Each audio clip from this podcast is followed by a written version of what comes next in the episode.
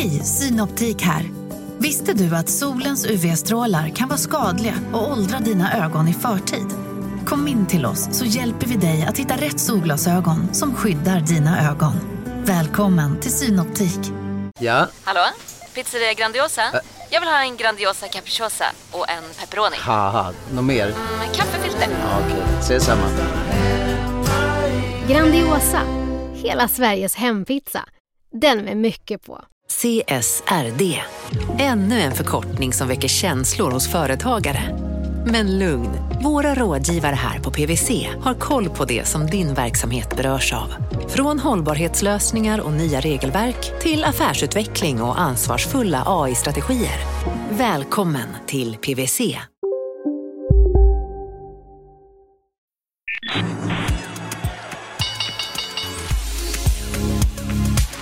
Här är Affärsvärlden Magasin med Helene Rådstein. Du, egentligen så väntar jag faktiskt på ett mejl. Vi ska se ifall det kommer. För Jag har nämligen bett om en sak. Vi ska se. Om mig? Ja, du, det verkar ha kommit. Nej. Ja, men jag vet inte vad det är, så det blir jättespännande. Ja, vad roligt. Vi tar det lite senare. Yes. Nu blir jag nyfiken. Ja, eller hur? Ja, det blir kul. Vi säger så här. Hej och hjärtligt välkommen till podden Affärsvärlden Magasin med mig, Helene Rothstein. Och just nu så sitter jag här med Jonas Eriksson som har avslutat en karriär som fotbollsdomare på högsta elitnivå. Gått vidare och blivit entreprenör och affärsängel och för många även känd som investerare från Draknästet. Välkommen hit! Tack så mycket. Du, när jag tittar på din karriär i livet så verkar du ha gjort så många olika saker. Jag tänkte, är det fyra karriärer du har gjort eller fem eller sex? Hur tänker du själv? Oj, jag har nog aldrig räknat karriärer. Jag har däremot en, en otrolig källa av nyfikenhet och att jag vill utvecklas och prova på nya saker. Och det leder mig hela tiden till nya sammanhang, till nya bekantskaper och nya positioner som jag älskar att prova på, testa. Och om, om det är fyra, fem eller sex har jag inte tänkt eller räknat, men det finns säkerligen någon kvar som jag ännu inte har utforskat. Ja, men vi börjar räkna lite då. Först journalist.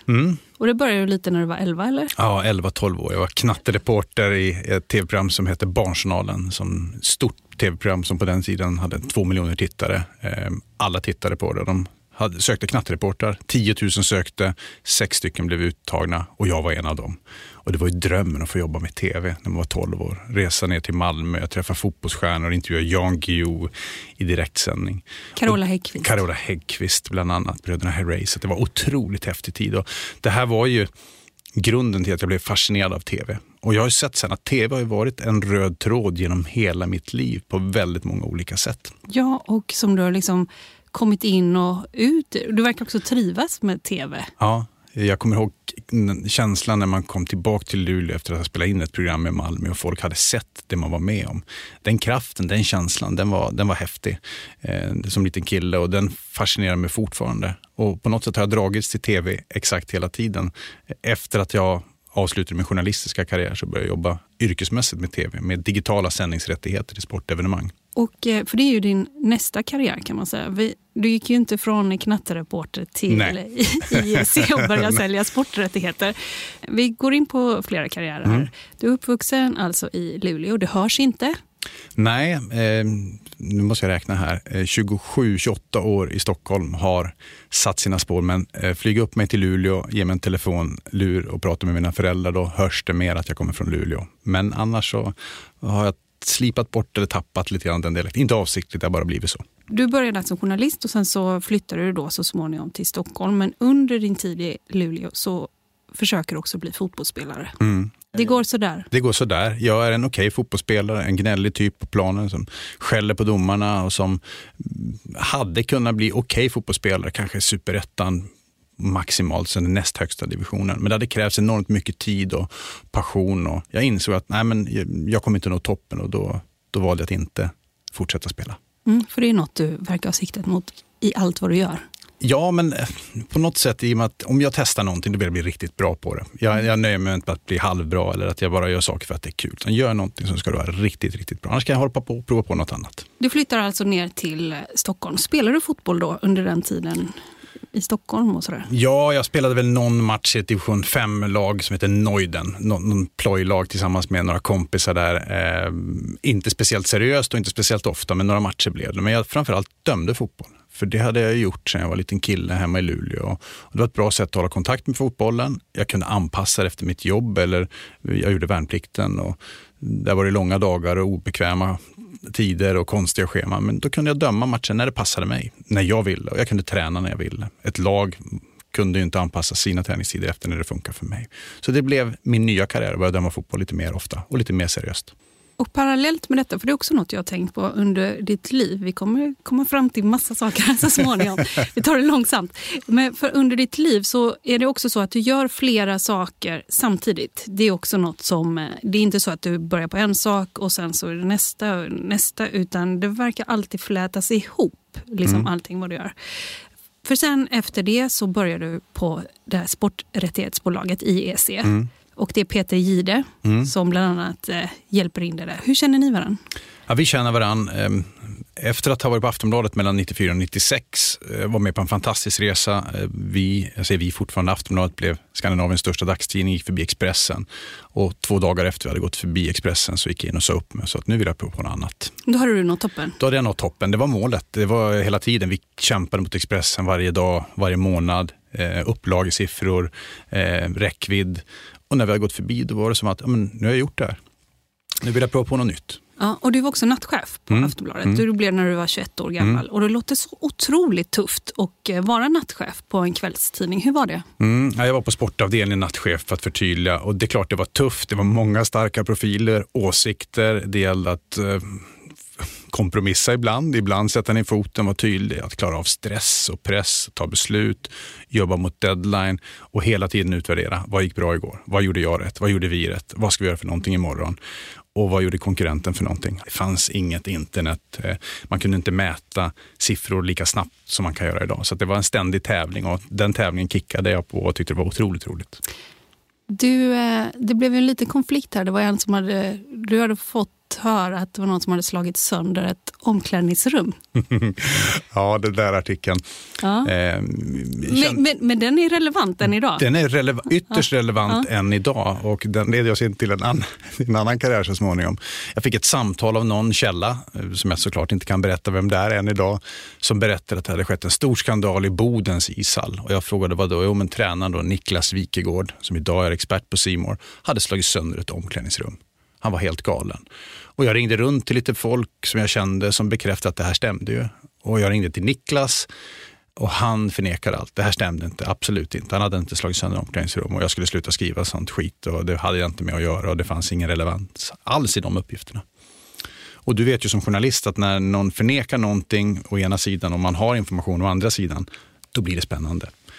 Och här, också när någon är arg sådär? Också när någon är arg ja. och, och, och liksom ryter tillbaka. Och när jag sen skrev artikeln och sen blev den första sidan startsidan på sporten och rubriken var “Han var helt vansinnig”.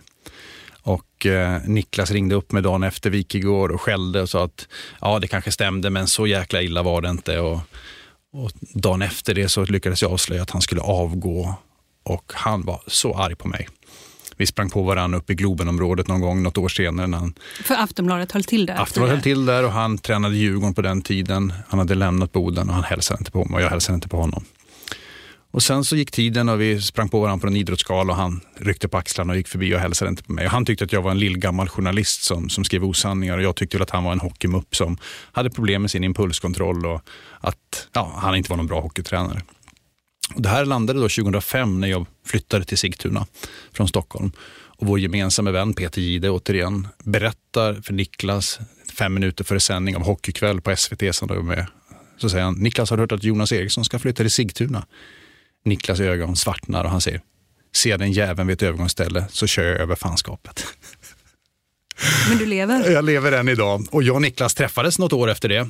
Vi hälsade, pratade, tog en frukost, vi började träna ihop.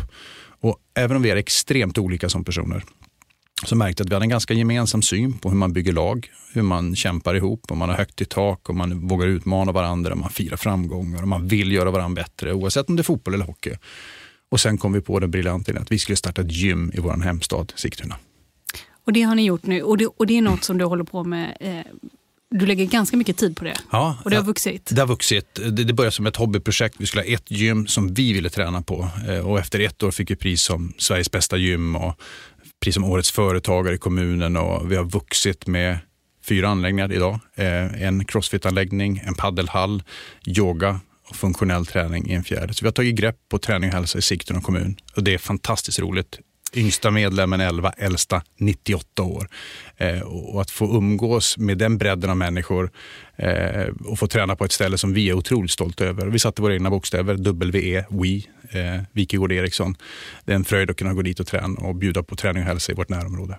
För ni tränar också ett tag ihop på ett ganska slitet gym i området. Så ni kände bara så här, det här är för... Är, vi vill inte ens gå och duscha här och så. Nej, och det, det, saknade allting det vi ville ha. Och så satte vi oss ner och skrev, hur skulle ett gym vara om vi fick ägare? Och så skrev vi ner en önskelista och så reste vi runt under något år på olika ställen och tog inspiration av andra gym, men också av hotell eller eh, flygplatslounger, hur det skulle se ut. En social yta, att kunna sitta ner, en fräsch dusch, en bra bastu, ett bemötande, ett hej, ett hej då. Och när vi lyckades få ihop alla pusselbitar, ekonomin, finansiering, hyreskontrakt och ett team och drivare, så kunde vi öppna hösten 2016. Vilka andra är delägare? Det är två killar som har jobbat inom tränings och hälsobranschen. Hasse Ståhl som är lokal i Sigtuna och en kille som heter Simon Rosenholm. Så vi är ett starkt och bra team.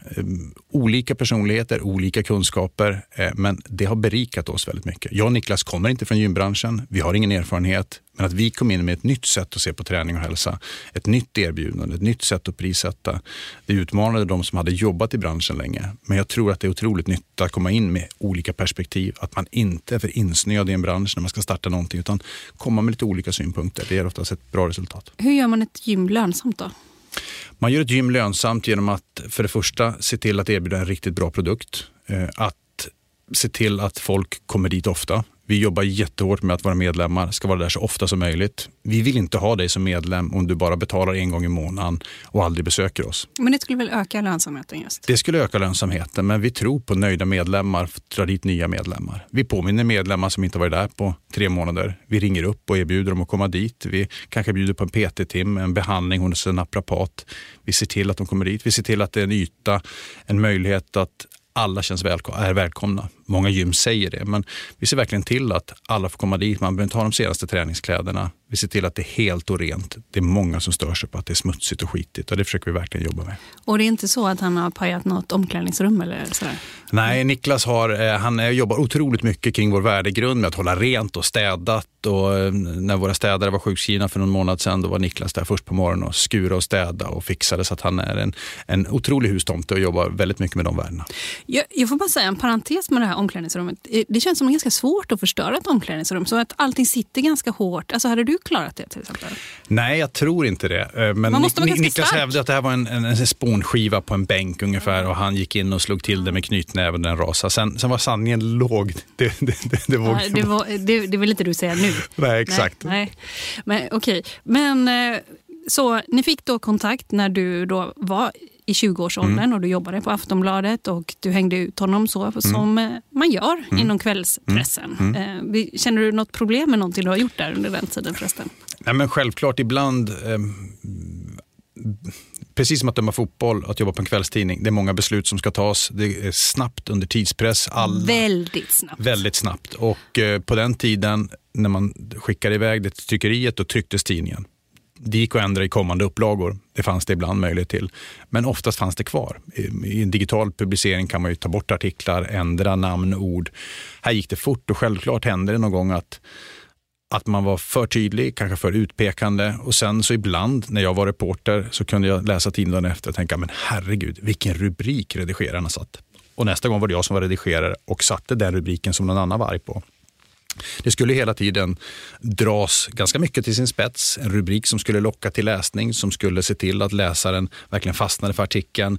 En bildsättning som appellerade till att det här är en artikel man ska lägga mycket tid på. Och ibland kanske det blev fel. Det kan jag nog med, med facit i hand och med perspektiv framför allt se att det kunde ha blivit ibland. Men därifrån, du säger upp det när jag gått om Expressen. Och sen så började på IEC. Mm, däremellan faktiskt på OTV, Ja, ja eh, produktionsbolaget, Ja. eh, tillsammans med Per Sundberg och Per-Ola Jonasson, Ja. som sen blev Jonas Jonasson, den duktiga och fantastiska författaren. Eh, Hundraåringen. hundraåringen och så vidare. Mm. Jag stack iväg eh, jag skrev på ett kontrakt och stack iväg och reste i två månader i Asien som man ska göra någon gång i livet innan man blir riktigt vuxen. Och tanken var att jag skulle... Testade du några droger då? Eh, nej, det gjorde jag inte. Gjorde du inte det? Nej, jag, jag är ganska försiktig med sådana saker och jag har fått mina kickar av andra saker i Okej. livet än just den där Ja, resan. du var ändå tvungen att tänka efter Nej, jag var tvungen att tänka efter, gjorde jag verkligen det? Ja, Ja. Det är så, det är så Ja. länge sedan. Det hade Ja. varit preskriberat i så fall. Ja, det hade det varit. Ja. Eh, Men hade en fantastisk resa. Eh, Skulle jobba med tv var tanken när jag kom tillbaka. Men när jag kom tillbaka så, så hade de fått ett stort uppdrag av Marieberg och Bonnier International som då startade upp tidningar i utlandet. Eh, Och jag fick följa med och hjälpa dem att starta upp tidningar, utbilda personal på massa olika sätt. Och det gjorde jag ett och ett halvt år i Estland, Lettland, Litauen, mycket i Polen, jag var även i Ryssland och någon gång nere i Bulgarien också. Så det var ditt första internationella sammanhang? Ja. Hur var det tyckte du? fantastiskt roligt. Och vilken kick jag fick av att resa, resa runt i Europa, träffa människor, kulturer, eh, förstå olikheterna mellan länder eh, och att hur man var tvungen att anpassa sig själv för att kunna leda folk och få deras förståelse och acceptans. För jag tänker också när man blir lite äldre och sen får skaffa familj, för detta var före familj då. Mm. Nu har du två döttrar Stämmer. Och en fru. Men eh, då finns det ju inga nackdelar egentligen med att resa så mycket som det gör sen ändå. Verkligen inte. Det var helt otroligt. Och, och jag flög ut på måndag och hem på fredag. Eh, ibland kortare resor än så och nya destinationer. Det var otroligt kul och lärorikt.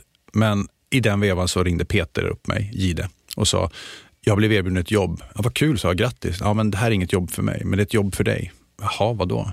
Ja, det är någon som ska vara journalist eller ha en journalistisk bakgrund, älska sport, gilla att göra affärer och resa hur mycket som helst och sen tjäna pengar i slutändan. Det låter som du. Så var han med mig på, på anställningsintervjun. Eftersom att han kände de killarna som hade startat bolaget. Och jag kände på en gång att wow, det här är verkligen något jag vill göra. Jag hade jobbat med journalistik, tyckte det var kul och fascinerande. Men jag kickade lite mer på det att göra affärer kring det hela. Hur man kunde jobba med sändningsrättigheter och skala dem och duplicera rättigheter och göra flera dealer, inte bara en enda. Och eh, jag hoppade på det här bolaget i mars 1998. Eh, det heter IEC och på den tiden var det ganska litet och obetydligt bolag och där fick jag vara med på 13 år och en fantastisk resa. Och om man då säljer, för ni sålde framförallt sporträttigheter, typ portugisiska ligan. Vad, eller kanske framförallt den? Eller Mm. Nej, den det, det, det, var, det var en liten produkt som, Ja. som vi snubblade över tack Ja. vare att jag hade goda relationer i Portugal. Men framförallt jobbar vi mycket med traditionella sporter, friidrott, gymnastik, simning, badminton, tennis var vi väldigt stora i. Så vi jobbade väldigt mycket med sporter som, som nådde ut över hela världen och som fanns över hela världen. Du blev senare försäljningschef där. Mm. Är du bra försäljare? Men jag tror jag är bra på att sälja. Jag är, jag är inte den här som sticker in foten i dörren när någon inte vill köpa. Utan jag är bra på att bygga relationer. Jag är bra på att se vilka behov som finns på andra sidan. Jag, jag är tålmodig och jag ger aldrig upp. Jag, jag ringer de där samtalen. Jag lägger den tid som krävs eh, och ser till att hela tiden försöka nå det resultat som är uppsatt. Men var det slitigt också? Det är klart det var slitigt. Det var väl Ehm, samtidigt var det ju kul. Ehm, jag tror att alla människor som får göra det man vill göra kan jobba hårt. Och jag jobbade jättehårt, sov lite, reste mycket. Men i det fallet, jag började 98, då var jag 24 år och jag reste runt över hela världen. Jag kunde vara i Auckland en, en fredag och sen åkte jag upp till Hongkong och hade helgen i Hongkong och sen var jag i Peking några dagar och sen flög jag hem och sen flög jag till New York. Eh, jag skrev in mig på universitetet som student för att kunna resa på studentbiljetter för det var billigare, mer flexibelt. Fast jag pluggade inte en minut, men jag hade studentkort i alla fall under massa år. Det måste vara preskriberat nu va? Ja, ja det kan man väl säga. Det låter i och för sig smart. Men eh, då är du här och då säljer du dem eh, rättigheterna till olika tv-kanaler, Mm. mediemogulpersoner. Och, Till exempel, eller agenturer på olika. Och samtidigt som jag var ute och sålde så köpte jag rättigheter. Var jag i Australien och sålde rättigheter till Fox Sports så kanske jag träffade simförbundet och köpte upp deras världscuprättigheter för länder där jag visste att vi hade kunder. Eller också träffade jag någon agentur som, som funderar på att starta en tävling och hela tiden byggde upp en nätverk, både på försäljnings och inköpssidan. Parallellt med detta så bildar du så småningom familj väl? Mm. Ja, och eh, ni säljer bolaget. Ja, vi har en otroligt häftig resa där. 2001 så sålde vi bolaget första gången eh, i augusti. Eh, alldeles före börserna pekade rakt neråt. Vi sålde bolaget till ett engelskt börsnoterat bolag. Eh, Sport, Resource. Ja. Exakt, SRG, Sport Resource Group. Mm. Eh, men tanken var att det bolaget skulle förvärva rättigheter och köpa upp nya bolag med hjälp av sin börskurs. Men den gick raka vägen ner, som många andra aktier gjorde under den tiden. För det är 2001, eh, ni sålde det för 340 miljoner drygt va? Ja, siffran kommer jag faktiskt inte ihåg, men, men säger det, ja, ja. någonting liknande. Nej, vad, vad, hände? Var det liksom tidpunkten då 2001 som gjorde att det eh, rasade eller var de också dåliga?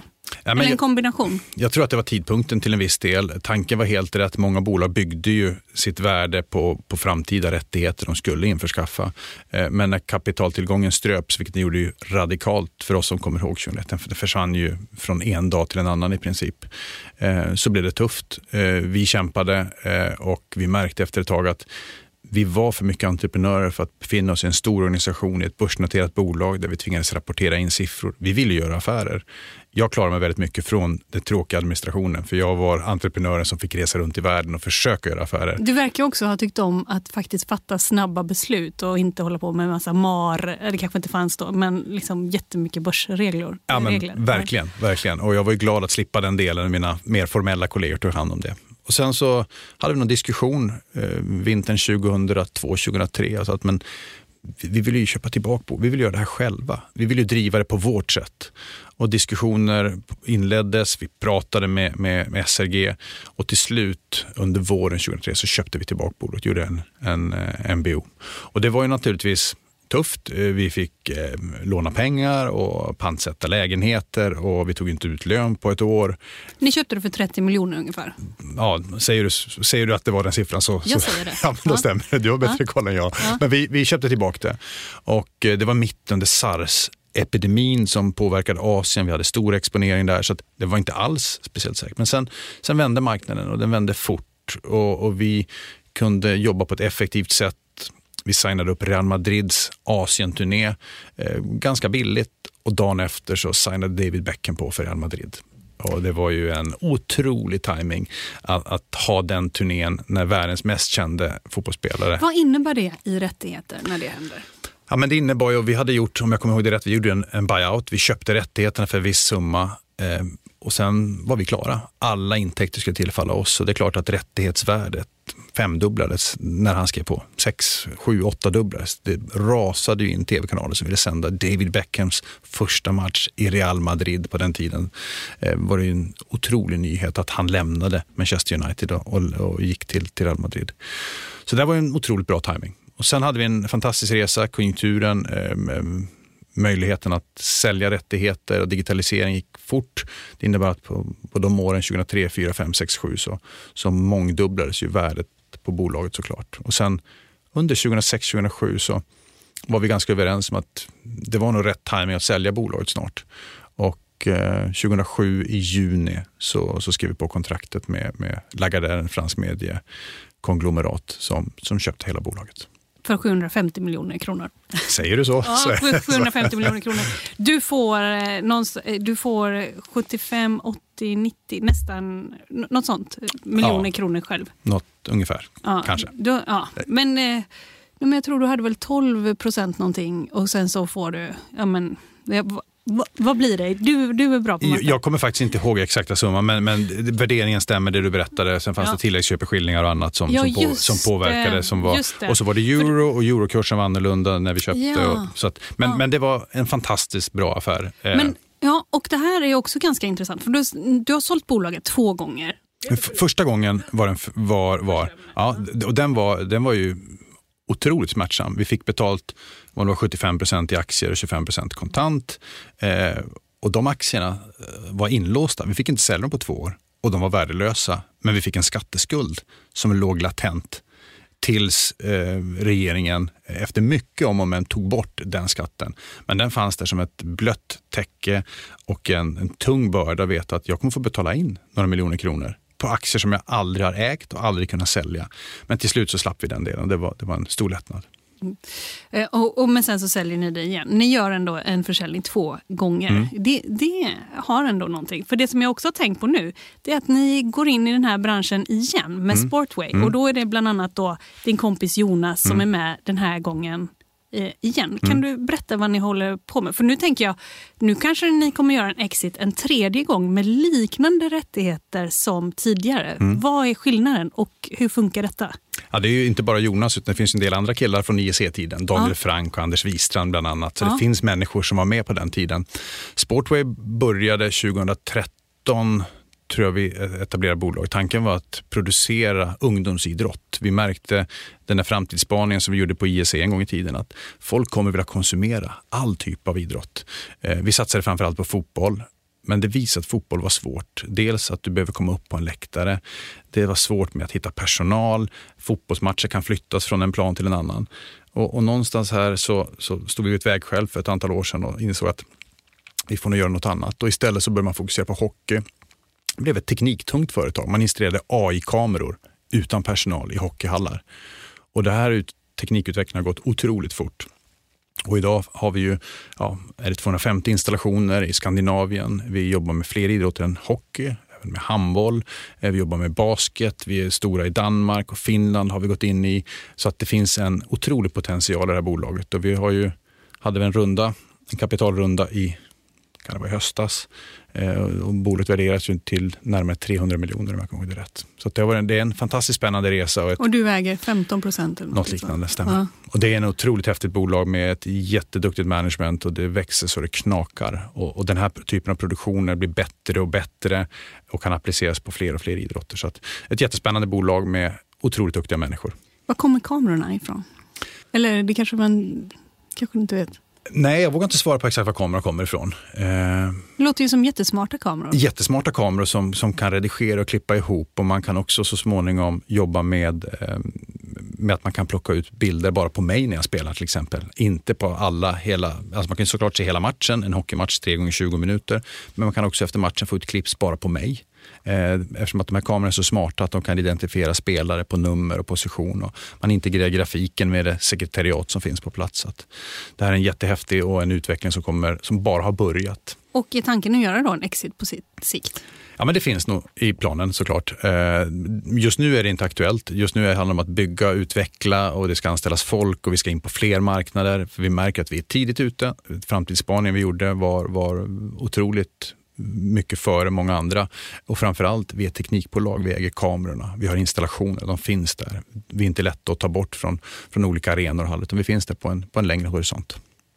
Det är ju väldigt spännande. Det känns också väldigt spännande eh, som att det kan komma lite så här juridiska frågetecken om eller liksom hur mycket man får filma. Eller vet Mm. folk att de är filmare? Finns det några sådana? Mm, det finns alltid den diskussionen och som jag kommer ihåg det så handlar det också om att ha ett utgivarbevis, det vill säga att man är mer en publicist och, och då kommer man runt vissa av de här frågorna, kommer runt, det blir tydligare då såklart. Men man ska alltid naturligtvis värna om den personliga integriteten. Jag tränar själv döttrar, min äldst, yngsta dotter, vår yngsta dotter är 13 år.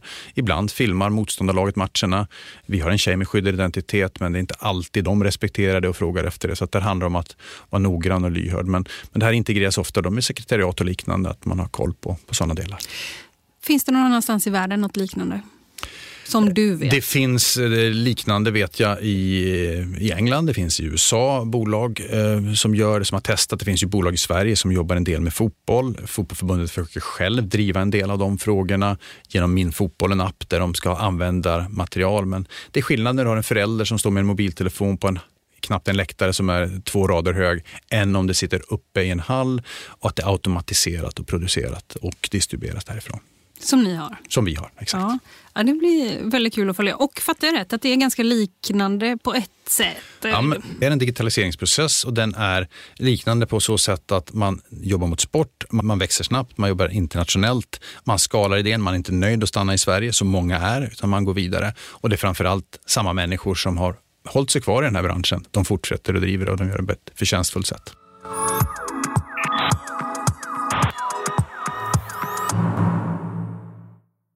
Marknaden sponsras av SPP, pensionsbolaget. Eh, förra gången pratade vi lite om ITP.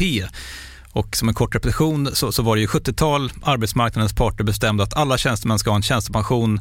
Man kom överens om vilka villkor som ska gälla i den här pensionen och så kallade man den för ITP. Så jobbar man idag som tjänsteman i ett företag med kollektivavtal, då har man förmodligen den här pensionen, ITP-pensionen. Eh, Och det är ju så att man kan påverka eh, den här pensionen, hur den är placerad. Vart femte år så gör nämligen Collectum, som de heter, en enorm upphandling där olika pensionsbolag kan ansöka om att få förvalta eh, de här pensionerna. Och SPP är ett av bolagen som valdes ut i den senaste upphandlingen. Och sen kan du som pensionssparare välja eh, vilket av de här olika pensionsbolagen som, som då ska få ta hand om dina pengar. Och tanken med den här upphandlingen det är ju att liksom kvalitetssäkra de här olika alternativen eh, men också att förhandla fram stora rabatter så att pensionsspararna ska få ja, kunna spara pengar genom att avgifterna eh, som är så viktiga eh, blir eh, lägre. Och vill man välja någonting i ITP-systemet då finns det en relativt ny sajt som heter avtalat.se. Ehm, där kan man gå in och se hur sin ITP-pension är placerad. Jag gjorde det häromdagen faktiskt. Ehm, idén är att hälften av pengarna alltid ligger i något som kallas för traditionell försäkring. Det här gjorde vi ett avsnitt om i podden Kapitalet nyligen eh, som vi kallade världens bästa sparform. kan man lyssna på om man är intresserad. Eh, den andra halvan eh, den kan man också lägga i en traditionell försäkring eller så kan man placera det i något som kallas för fondförsäkring. Eh, SPP som sagt eh, var ju ett av de fåtal bolagen som valdes ut i den senaste upphandlingen och de finns med som alternativ både med en traditionell försäkring och med eh, fonder. Så det var en liten bakgrund till ITP-systemet. Vill man läsa mer om det här eller typ kolla hur ITP-pensionen är placerad, eh, kanske göra förändringar, då går man in på avtalat.se men tack säger jag till SPP som vill göra oss människor mer medvetna om hur enormt viktig pensionen är för oss som en framtida lön, men också som en positiv kraft i samhället eh, och förstås för att ni möjliggör eh, den här podden Marknaden. Efter försäljningen mm. så tar du ett mer aktivt grepp om att bli domare i världsklass. Du siktar mot det. Mm. Vad är det som får dig att ta i lite extra? Ja, men jag, jag inser någonstans 2005, 6, 7 att men jag dömde allsvenskan, jag dömde Uefa-cupen, jag var en okej okay domare. Men, men om jag ville bli riktigt bra, vilket jag ville, så var jag tvungen att lägga ner lite mer tid och kraft. Och där fanns det en åldersgräns, den var 45. Så jag insåg att jag kommer att fylla 45 2018. Då, då, tills dess, jag, jag kan inte vänta längre, utan nu måste jag börja. Så jag började träna på ett annat sätt, jag förberedde på ett annat sätt, analyserade mina matcher, studerade lagen. Jag gjorde en, en helt professionell satsning, på, nästan på samma sätt som jag hade byggt bolag tidigare. Eh, jag tog med mig mitt, mina tankar på hur jag ville bygga bolag, hur jag ville bygga mig själv och bli en av världens bästa fotbollsdomare.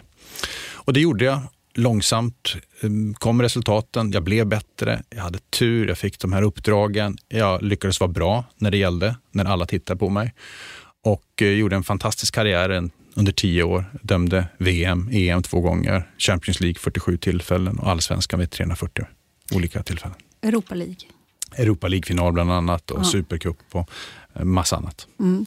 Du, siktade, du har skrivit en bok som heter Korthuset mm. som eh, är, skulle jag säga, som en eh, psykologisk thriller tycker jag. Där man kan väl säga att varken Uefa eller Fifa kommer ut som särskilt härliga organisationer. Nej det stämmer. det var diplomatiskt sagt. Nej men det verkar vara... Alltså e egentligen så, så, Det är väl ingen som har trott det från början. Inte du heller när du började väl kan väl ha trott det? Nej, men samtidigt så om man vet att man måste gå längs en väg och vägen för att bli internationell fotbollsdomare stavas Uefa och Fifa. Så om man berättar för sig själv att det här är en otroligt snårig och hemsk och jäklig väg att gå, då kommer du aldrig orka gå den. Så jag blundade nog på vägen och tänkte att men det här blir nog bra. Det här löser jag nog. Det finns så mycket uppsidor och så mycket roligt med det hela. Och så länge jag gick längs den vägen så såg jag inte allt skit och smuts som fanns bakom kulisserna. Eh, och då pratar vi inte bara om det i domarskapet, vi pratar om korruption och maktmissbruk och hur de kommunicerar och hur de politiskt sett eh, inte tar ställning i frågor de kan göra. Jag blundade för det helt enkelt. Jag såg det inte, det var skygglapparna på. Va, vad tycker du liksom är det värsta till exempel med Fifa? Nej, men jag tycker att är man stor så måste man vara snäll. Man måste stå upp för sina värden och Fifa är stora och mäktiga. Men jag tycker de har misslyckats så många gånger på så många punkter att försvara mänskliga rättigheter, att jobba på ett rätt sätt. Att fotbolls-VM är i Qatar eh, senare i år eh, är bevisat av 16 av de 18 personerna som tog beslutet 2010. De finns inte kvar inom Fifa. De är dömda för korruption, eh, maktmissbruk eller annat. Det indikerar att någonting inte gick rätt till.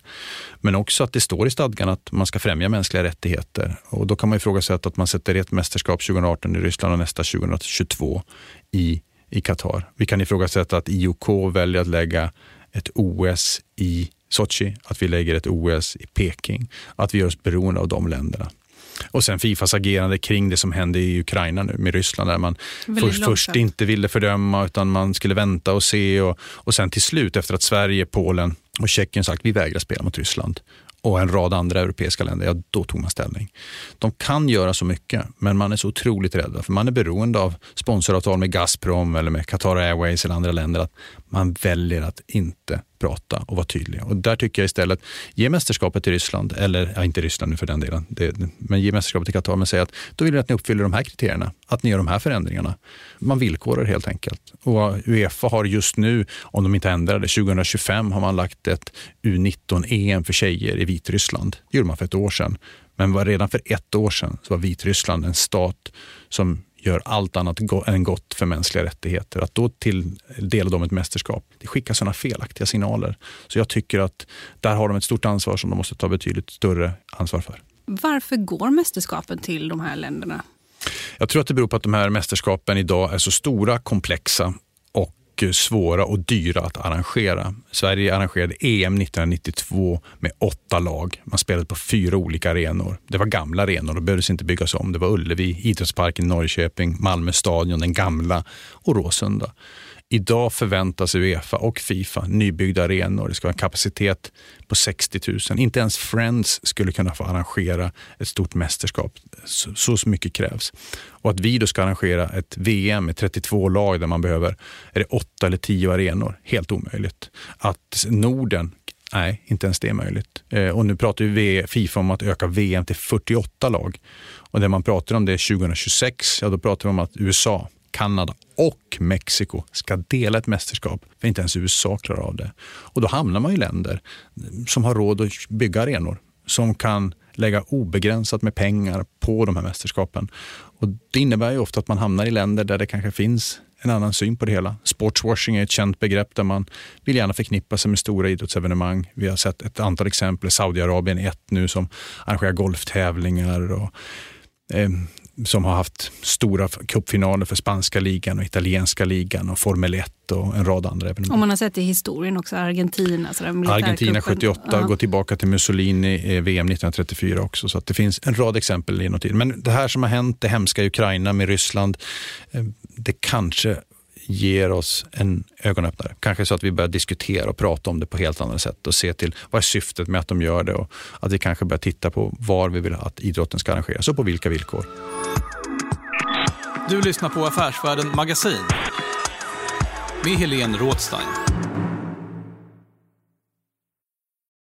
Eh, marknaden sponsras av Karla. Eh, vi pratar ju en hel del om bilar här på kontoret. Eh, karla har ju skapat, skulle jag säga, det som är standarden för hur man idag köper och säljer bilar på nätet.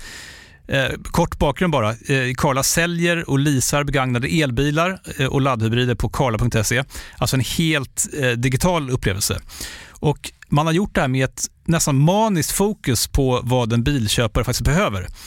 Jag gjorde ju en intervju med en av grundarna, Patrik Illerstig, i marknaden här eh, ganska nyligen, eh, daterad 25 mars, om man vill lyssna på den.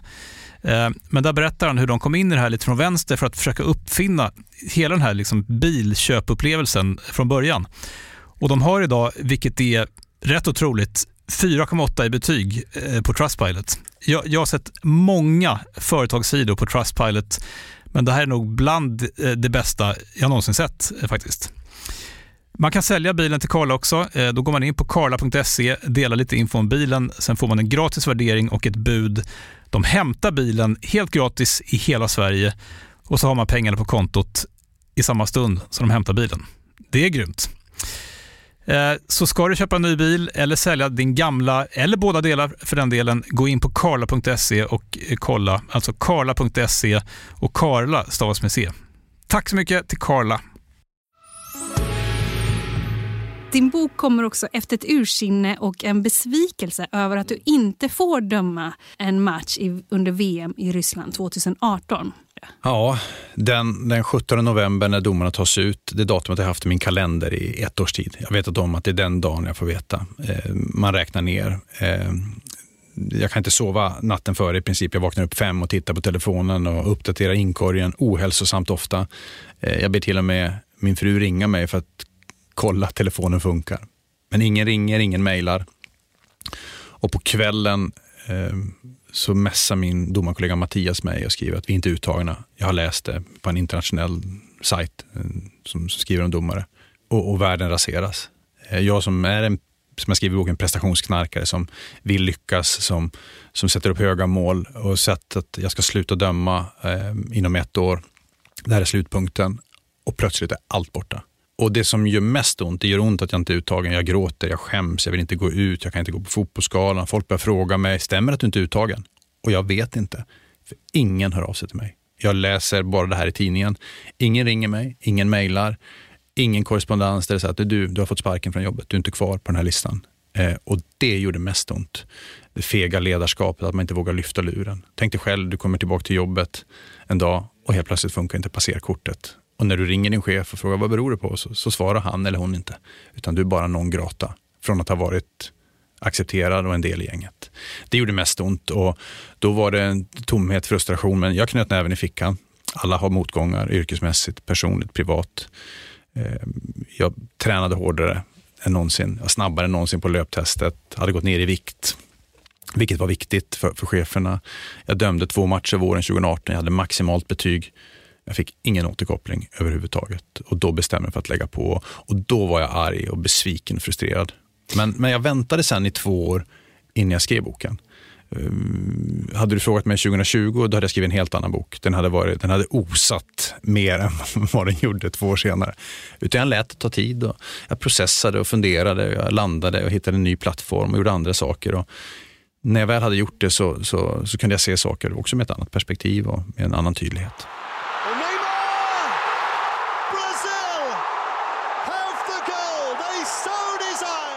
Når du toppen när du dömer Brasilien-Kamerun 2014 eh, i VM i Brasilia? Är det liksom din, eh, det största?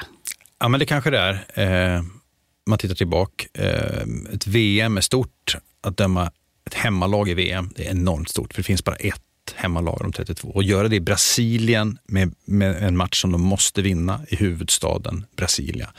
Mycket mer mäktigt än så blir det inte. Det är klart att det var en höjdpunkt. Jag tycker EM 2016 var fantastiskt. Vi, vi förtjänade en final. Jag var riktigt bra hela den säsongen. Jag borde haft en Champions League-final vet jag. Eh, fick det inte, men då var vi bra eh, och sen efter det så tappade jag lite grann. Jag, någonstans undermedvetet i motivation och träning och jag började titta framåt och vad jag skulle göra när karriären var slut. Och så fort man tappar fokus på det man gör just nu, då blir man inte lika bra i nuet och det kan jag se efter att jag var inte lika bra 2017 som jag var 2016 och tidigare. Men du lever ändå i en värld, det är en massa domare som är utspridda över hela världen. Det finns också tycker man ser då liksom att det, vissa som kommer från vissa länder, vissa domare, de gynnas mm. när de som bestämmer vilka som ska bli domare utses. Mm. Och eh, det är väl framförallt Italien, lite Slovenien och sådär som mm. står i fokus här. Att eh, det är svårt liksom att ta på vad det är alltid. Mm. Men det verkar vara tjänster och gentjänster mm. och det är något som du liksom inser mer och mer, mm. eller? Jag inser det lite grann då, men jag har skygglapparna på längs den väg jag går. För skulle jag inse att jag inte tävlar på samma villkor, då skulle jag nog inte ha fortsatt. Att spela en fotbollsmatch när motståndarlaget har 1-0 när den börjar, den är väldigt tuff. Eh, står det 2-0, eller du vet att du kommer inte kunna vinna. Eh, vilket jag kan se i efterhand att stora länder, Spanien, Frankrike, Italien, Ryssland och, och Slovenien var prioriterade. Jag tävlar inte på samma villkor. Sen fanns det många domare som var duktigare och bättre än vad jag var på att döma och de kan jag acceptera. Men när man inte tävlar på samma villkor, vilket jag kan se i efterhand. Och det, det fanns alltid en agenda, en politisk agenda och det kan vi se fortfarande än idag, hur det påverkar fotbollen. Och när man ser det med perspektiv så är det tydligt vissa saker. Jag kan säga ibland att jag redan nu vet vem som kommer döma vilka matcher. Nej. Ja, jag kan säga vilket land de kommer komma ifrån. Jag kan säga att man bedöms inte på samma sätt om du kommer från Sverige eller om du kommer från vissa andra länder. Så är det dessvärre. Eh, om vi, det som man också tänker på det är att ni är så mycket i konferensrum. Eh, när man är domare. Jag tycker det är så många konferensrum hela tiden. Eller? Ja. Ja, är, Så många timmar i konferenser och man har suttit med anteckningsblock där man har skrivit upp saker och, och ritat och kluddat. Och, ja, nej, verkligen. Men det är ett konferensrum som slår mig då. Och det är i Sloveniens huvudstad Ljubljana. Ni kommer in där, eh, ni är 15 domare från eh, olika länder. Och vad tror ni ni ska göra? Vi vet att vi, har någon, eh, vi ska väga oss eh, och, och vi har väl uppmanat att inte eh, dricka på morgonen och inte äta frukost före vi kommer dit. Så vi går dit nyvakna och kommer in och vi ställs upp på en lång rad. Vi får klä av oss i kalsonger och där står vi en efter en och får gå fram och först bli okulärt besiktade av den högste chefen som tittar på oss uppifrån och ner. Sen får vi ställa oss på en våg och man ropar högt upp vikten inför alla och sen så kommer de fram med en kall kaliper tång och mäter vår fettprocent på fem olika punkter på kroppen. Och Sen får man veta vad man har för fettprocent och sen så summerar de om ett, ett omdöme. Och I mitt fall var det poor. Eh, där, Du var för tjock, du hade för mycket Eh, Jag fett. hade för mycket fett. Och det var... Jag förstår såklart och sympatiserar med att man ska vara tränad och vältränad och se atletisk ut som domare. Och det kanske jag inte gjorde 2010 som jag borde ha gjort. Men samtidigt så finns det ju väldigt många olika sätt att framföra budskap på. Att, att, att eh, skämma ut någon inför andra, att högt ropa, att tvingas bli okulärt besiktad av en person som står och tittar på det. Det var allt annat än trevligt. Men det här var återigen den här vägen jag gick längst. Jag trodde att det skulle vara så här. Jag tänkte inte mycket på det. Jag berättade för min fru och sa det låter inte klokt. Nej, det är inte klokt. Det men det är För det så är också man till. tänker man är på jobbet. Ja, man är på jobbet. Det här är en dag, så här går det till. Och nästa gång så var det fullt naturligt att stå där i, i kalsonger och stå inf- tillsammans med andra killar på rad. Vad känner du då inuti? Jag stänger av, eh, vilket också gjorde mig till en bra domare. Jag var aldrig rädd, jag var aldrig hotad. Jag trodde aldrig att någonting kunde träffa mig om de kastade in, utan jag gick in i en bubbla. Och det gjorde jag då också. Det var absolut inte trevligt, eh, jobbigt, men, men jag stålsatte mig. Jag visste att det här är fem minuter, sen så slipper jag det här på ett halvår. Ja, men detta att bli avklädd eh, framför andra, Mm. Det är ju, något som har använts i alla möjliga sammanhang. Alltså det är ju väldigt effektivt inom militären Mm. till exempel, eller om man ska förnedra någon eller sådär. Gick tankarna inte ditåt? För det är ju inte så första gången man ser att här ska man klä av sig i en grupp tillsammans och Nej. någon ska titta på och mäta. Eller samerna höll man ju på att mäta och sådär. För inte så länge sedan i Sverige till Mm. Nej. exempel. Det var, du tänkte inte Och... Nej, utan det här är så otroligt hierarkiskt. Så när man kommer in där, okej, det är så här vi ska göra. Det är ingen som utmanar. Det, det är en grupp där väldigt få människor utmanar uppåt, det vill säga ifrågasätter. Men ska vi verkligen göra så här? Är det här okej? Borde vi inte göra på ett annat sätt? Utan alla går dit och ställer sig och är tysta.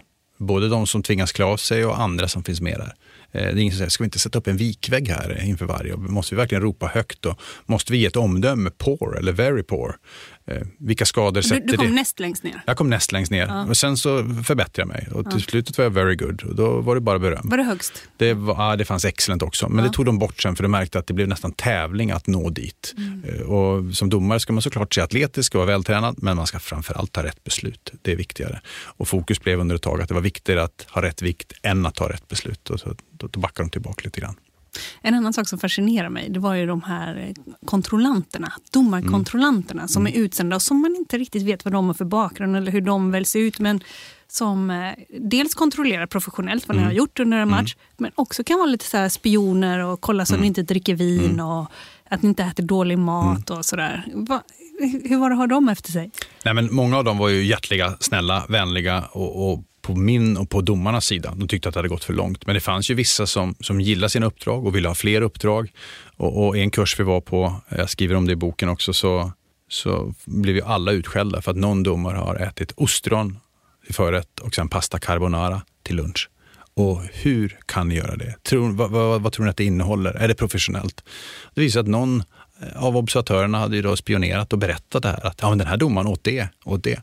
Så efter det blev det ju vedertaget att carbonara äter man inte överhuvudtaget. Det är förbjudet, även om man gillar carbonara. Och jag menar, vi är elitidrottsmän på alla sätt, så vi vet ju om vad vi mår bra av att äta för att kunna prestera på rätt sätt. Och där är vi olika. Vissa vill äta sallad, vissa vill äta en köttbit, vissa vill ta en öl kvällen före för att man är van att göra det till middagen och vissa vill inte göra det. Ja, men du smugglar ju också snaps och lite sådana här saker när det är midsommar i Sverige, Mm. upp på hotellrum och tänker liksom, ja men herregud, vi är vuxna män. Mm. Så här. Men en sak som jag slogs av var att ni kanske inte är lika institutionaliserade som spelarna är. Ni har liksom levt i en helt vanlig värld lite för länge, ni Absolut. som är domare. Och vi är eller? också individuella idrottsmän Ja. på det sättet.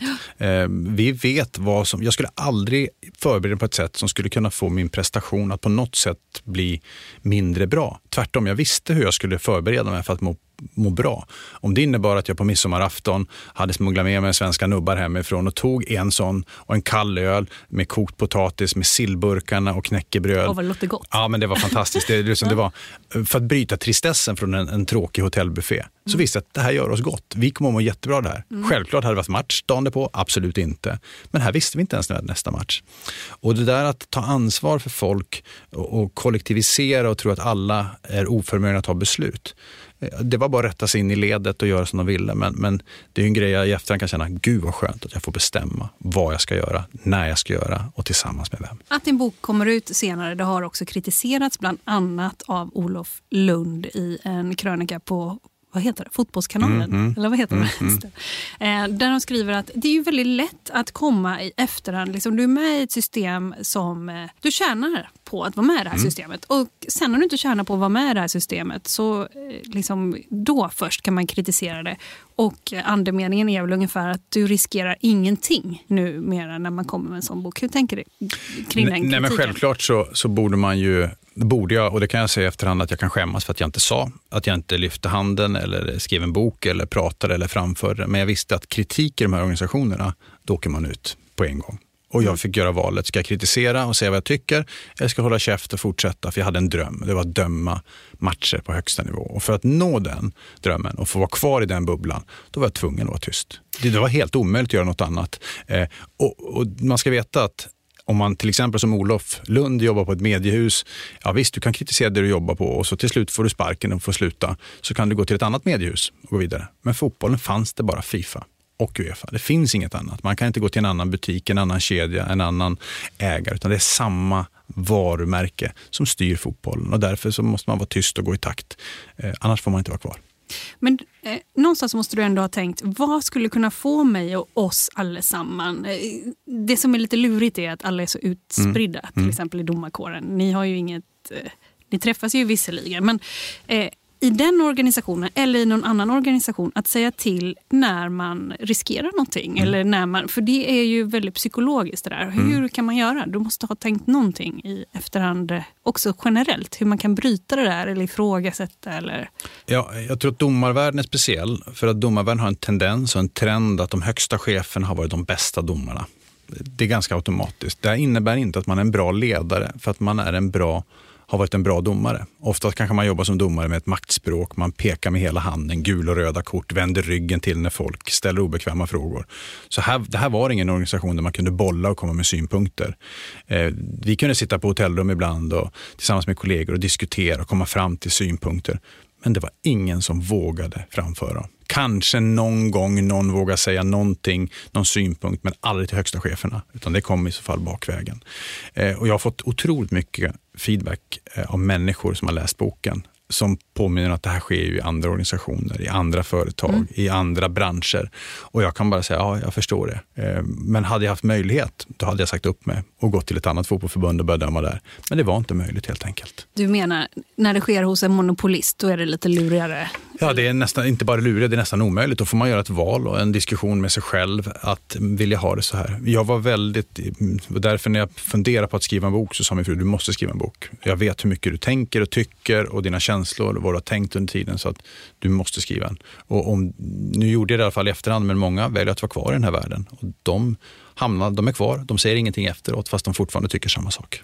Du pratade också tidigare här, en annan kritik, om Qatar till Mm. exempel. Och du har ju också själv en lägenhet i Qatar. Hade. Hade. Har du sålt den? Håller på. Sista pappersarbetet håller på just nu. Varför säljer du den? Därför att när jag investerade i den var det helt andra tider. Eh, jag var väldigt mycket i Qatar på den tiden. Eh, Vad gjorde du där? Väldigt mycket affärer med en tv-kanal som heter Bein Sports, som hette Al Jazeera Sport Channel tidigare. Vi var huvudleverantör eh, under den tiden jag jobbade på IEC. Eh, men, eh, och där, du fick också en kompis, ja, som inte är vilken kompis som helst. Utan... Nej, Nasser El Khelaifi som då är eh, Paris Saint-Germains president sedan 2012 tror jag. Ja. Blev det. Mm. Eh, så vi var vänner, jag var på hans bröllop. Eh, han har besökt mig i Sverige. vi har gjort jättemycket affärer tillsammans. Jag träffade honom på sju, åtta år. Eh, eftersom att våra vägar har inte korsats. Jag jobbar inte kvar i rättighetsbranschen. Eh, jag har ingen koppling kvar till Qatar. Men jag har fått frågan. Jag försöker vara ärlig. Jag svarar ja på frågan att jag hade en lägenhet och nu svarar jag på frågan att jag är alldeles i slut, sluttampen på att sälja den. Men att du köpte en hel lägenhet, varför behövdes det? Nej, behövdes och behövdes. Det handlar om att placera pengar också. Vad man tror ska ge bra avkastning över tid. Eh, fastigheter är något som väldigt många. Eh, jag hade kontakter där. De insisterade på att det här kommer att vara en bra affär. Du borde köpa en lägenhet. Och till slut efter massa diskussioner så, så föll jag till föga och investera. Verkar det ha varit en bra affär? Det har varit en helt okej okay affär. Det har absolut inte varit den, den bästa affären jag har gjort, men, men en okej okay affär sett över... Det är inte 75-100 miljoner? Nej. Ja, absolut inte och Nej. den är inte så stor heller. Du har ju kommit med i Draknästet och jag har sett dig mm. där. Jag var och hälsade på mm. faktiskt en dag. Det var väldigt intressant att se hur lite tid faktiskt ni mm. får. Att det är ungefär som det som man ser på tv. Ni får en, någon liten pitch innan på några minuter vad det är för några som kommer. Ja, de beskriver personen, värderingen, hur många procent de vill sälja och kanske om det finns någon historia bakom. Ja. Eh, och sen så ska ni ta beslut, mm. väldigt mm. snabba beslut. Eh, du sitter ju där. Jag tänker, men jag kan ha fel, att du har minst pengar utav drakarna. Det kanske stämmer, ja. Det kanske stämmer. Ja. Är det något som du själv har tänkt på? Nej, det har jag nog inte gjort faktiskt. Men det, det kan nog stämma. Ja, det kan nog stämma. Ja, ja. Men för jag har också tänkt på att du investerar inte så mycket. Nu pratar jag inte om mm. när jag var där faktiskt. Mm. Det får jag nog inte heller göra. Nej. Eh, men eh, du har inte suttit och investerat och öst pengar utan det har ju varit ganska små summor. Är det för att du inte har mer eller är du liksom lite försiktig? Nej, men till skillnad, om man jämför med Shervin så investerar ju alla i Draknästet väldigt lite. Ja, han investerar hur mycket som helst. Han, han har bland annat grundat Jurek eh, som är rekryteringsbyrå. Ja, bland annat. Ja. Exakt. Nej, men, Jättemycket. De, dels har det med, med pengar till en viss del, men jag kan investera så länge jag hittar en bra idé. Men för mig handlar det också om att vara ärlig. Eh, vad vill de ha? Eh, de, många av de här behöver inte bara pengar, för pengar kan de få tag i. De behöver kanske någon som kan lägga tid, eh, hjälpa dem, bolla idéer. Och all respekt för att jag har inte mycket tid som helst. Jag gör väldigt mycket väldigt själv. Jag vill se till att om jag gör mig committad till någonting, att jag verkligen är tillgänglig. Och därför så måste jag känna att okej, okay, här är det personer som jag hinner med att jobba. Det är någonting där jag kan bidra med och där jag framförallt kanske har en kompetens, nätverk, kunskap och kan hjälpa till. Och det är klart, då blir jag lite mer selektiv. Mm. Hur är det då att vara affärsängel, skulle du säga? Det är fantastiskt roligt att få företag, inte bara i Draknästen, utanför, få idéer, tankar, entreprenörer som pitchar olika saker. Jag lär mig någonting i varje pitch om en ny bransch, om saker som jag inte förstått tidigare, affärsmodeller så jag blir kompetensutvecklad. För mig är det att sitta, vi spelar in Draknästet under en vecka, eh, sju dagar, att, att få alla de här nästan 50 pitcherna. Jag går ju därifrån och lär mig saker exakt hela tiden. Det tror jag vi alla gör och vi lär oss av varandra och vi ställer frågor. Och, så det är otroligt kul. Eh, det tar tid. Eh, om, om jag har investerat i tio bolag så vet jag om att två, tre bolag och jättebra att takta vidare och inga problem. Och sen är det några som ska, det ska till kapital och där det är svårt och uppförsbacke och jobbigt och några som kämpar. Och det, det, det är liksom ett, ett spektra. Det är inte så att alla tio bolag går optimalt exakt samtidigt. Så där gäller det att ha tid, tålamod och hela tiden kunna lägga tid när det behövs. För det vet man ju inte. Det är inte så att bolag tar semester och det inte händer någonting, utan det, det händer någonting hela tiden. Efter försäljningen, det, det stod ju ganska, efter försäljningen mm. med IEC, det stod ju ganska mycket om, om dig, att du var den rike domaren, du gjorde mm. bara det här för skoj och, mm. och så, eh, i internationell press. Men hur placerar du pengarna under tiden? Ja, till en början var jag väldigt försiktig. Eh, väldigt konservativ ska jag säga. Eh, väldigt brett, mycket fonder. Jag visste inte riktigt vad jag ville göra för någonting. Jag visste att någon gång kommer min fotbollskarriär att ta slut. Jag levde ju på fotbollen ekonomiskt sett och hade inte tid att göra speciellt mycket investeringar. Men för varje år som har gått så har jag lagt mer och mer tid på investeringar och mer och mer av min portfölj ligger just i, i olika bolag och entreprenörskap. I, I ganska mycket onoterade bolag? Väldigt mycket onoterat. Ja. Väldigt mycket onoterat. För jag har letat lite på holdings ja. och inte hittat dig där ägardatabasen. Nej, nej. Stämmer det? Det stämmer. har jag det letat stämmer. dåligt? Nej, du, har- du, har letat, du har letat bra, men, men du har helt rätt. Ja, eh, vad är det med onoterat då som du gillar? Ja, men jag tycker det är kul när man kan vara med och påverka resultatet. Jag har alltid varit en sån människa så att jag vill, om jag är med i ett lag så vill jag se till att det laget vinner. Jag vill kunna vara en en del i det laget för att prata fotbollsspråk. Eh, I onoterade bolag vill jag oftast finnas med på något sätt. Eh, det behöver inte vara en styrelseplats, det kan vara att jag har investerat eller kan öppna en dörr eller eh, finnas med i pitcher eller liknande. Jag tror att jag kommer bättre till min rätt där. Sen har jag såklart en del som ligger eh, noterat, men det är oftast brett och det är väldigt lite risk i, såna, i de projekten. Vad, vad kan det vara för bolag då?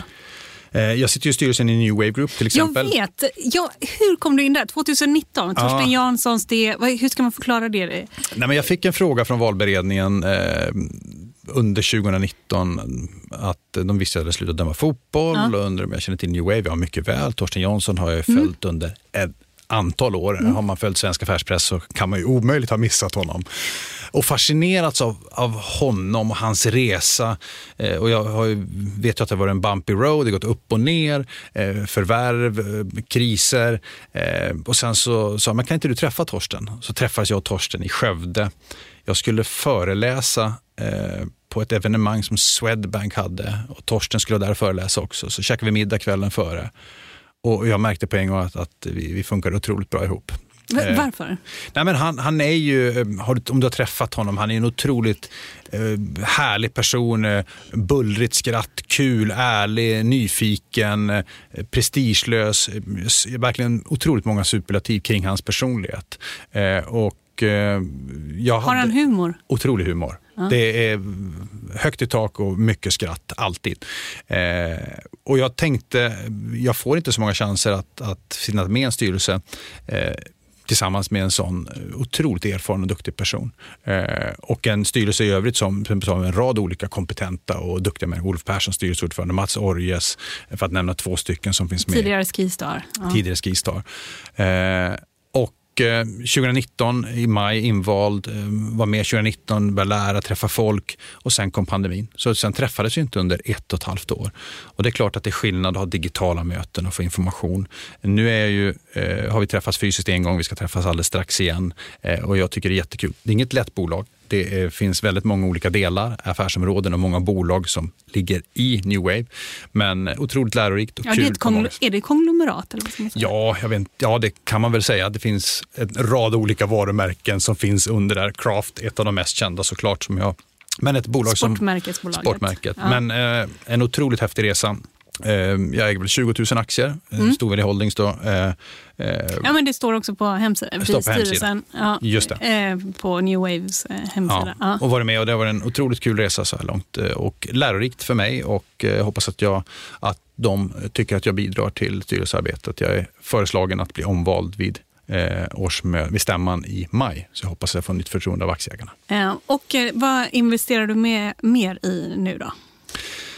Eh, du har det här drunknings... Ja, drunkningslarmet som heter Centag, som är, eh, vi skulle ut på marknaden 2020 på sommaren, men det har vi fått bromsa ner lite grann. Det är en fantastisk uppfinning som dels räddar liv, vilket bara det är ju en otroligt viktig sak. Men sen också att det är med ny teknologi som, som gör att vi kommer förhindra drunkningar i off offentliga miljöer och även i hemmapooler så småningom. Eh, och lyckas vi rädda ett liv så är det värt varenda krona och varenda timme jag lagt ner på det bolaget. Eh, men det kommer också bli en bra affär. Eh, vi vet om att teknologin har tagit över bilar till exempel. I USA till exempel där den vanligaste, den vanligaste dödsorsaken för barn tidigare var trafikolyckor är idag drunkningsolyckor. För det har skett så mycket med bilindustrin på så sätt att man, bilarna blir smartare, man har mera säkerhetsdetaljer eh, i bilar.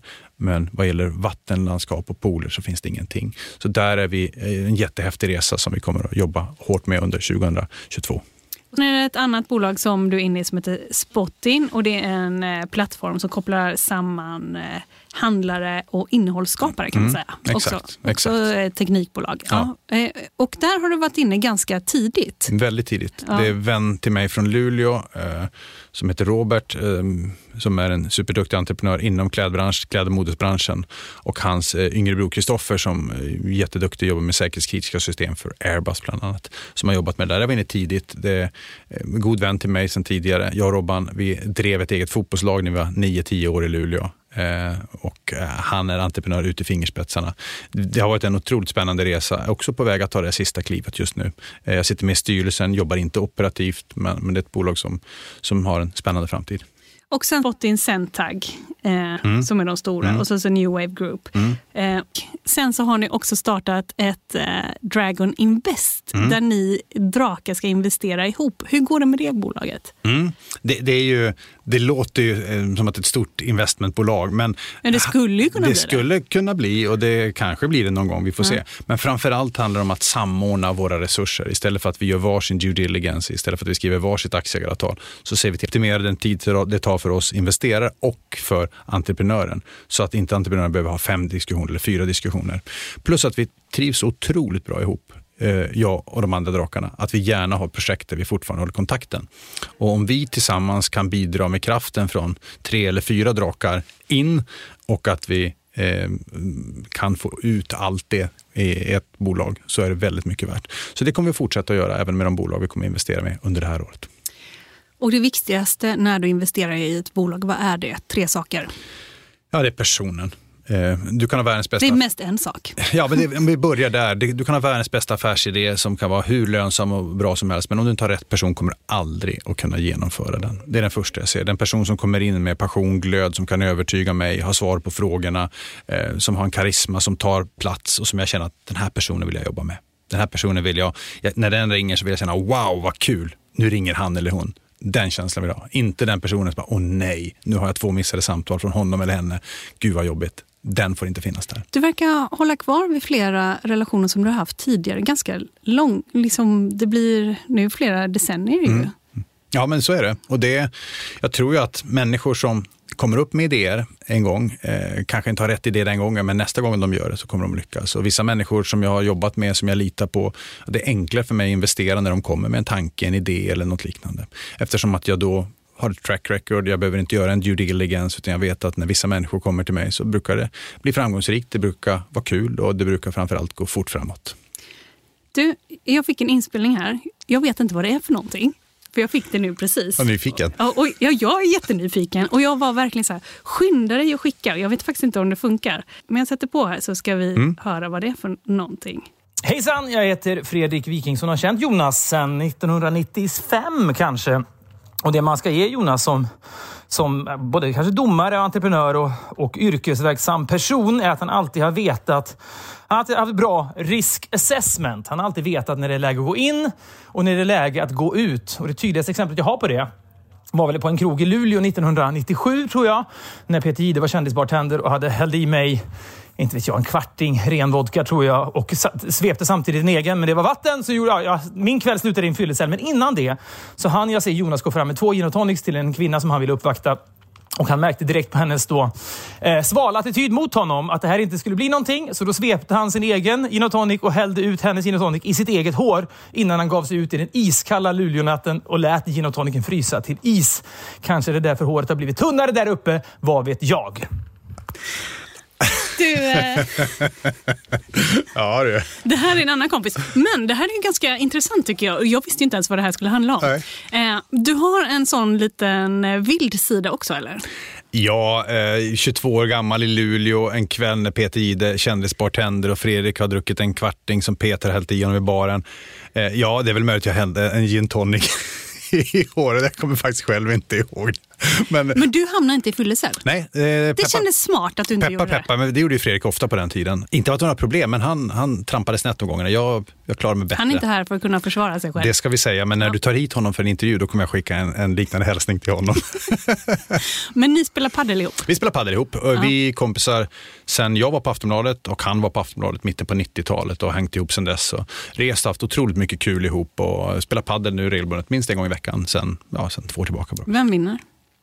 Han, eh, beror på vilka partners vi har, men han vinner oftast. Han är steget före, men han lägger ner mer tid ska jag säga. Herregud. Ibland hör man, ska vi spela något? Nej, jag hinner inte, jag har så mycket på jobbet. Och så dyker det upp någon instafilm när han står och tränar med någon personlig tränare och smashar ut bollarna. Så han, han smygtränar, men han är bra. Han är riktigt bra, han har bollkänsla och ett sjuhelvetes humör dessutom. Har han förstört, eller är han nära att förstöra något omklädningsrum? Eh, nej, inte det. Eh, men racketar har rykt och eh, ibland får vi påminna om att man inte får svära som han gör. Lika. Ja, det får man inte. Det får man inte. Nej. Inte, inte i mina hallar i alla fall. Nej, då blir det kort. Ja, gult kort. Jag säger stort tack till dig Jonas Eriksson för att du tog dig tid att komma hit och vara med i podden Affärsvärlden Magasin. Det ska bli spännande att följa dina också investeringar framöver. Det ska bli kul att få göra nya investeringar och tack för att jag fick komma hit. Du vill inte börja som eh, högsta hönset i fotbollförbundet förresten? Vi får se. Jag tror inte det. Jag har så mycket annat som tar tid och som är roligt och som ger mig kickar. Så att just nu så känns det inte aktuellt. Men eh, som sagt, jag ska aldrig säga aldrig. Det är, livet är långt. Jag är 48 år nyss fyllda. Jag har många år kvar innan jag ska sätta mig på balkongen och titta ut och säga att det var bättre förr. Har lyssnat på podden Affärsvärlden Magasin med mig, Helene Rothstein, som idag har intervjuat en man med kanske sju olika karriärer. Journalisten, försäljningschefen, investeraren, domaren, entreprenören, föreläsaren och sportkommentatorn Jonas Eriksson. Mer information om Affärsvärldens journalistik det hittar du på affärsvärlden.se. Där finns också en mängd analyser av börsnoterade bolag och bolag som är på väg att äntra börsen. IPO-guiden. Den här podden den är tillbaka om en vecka. Håll ut! Hej då! Peace.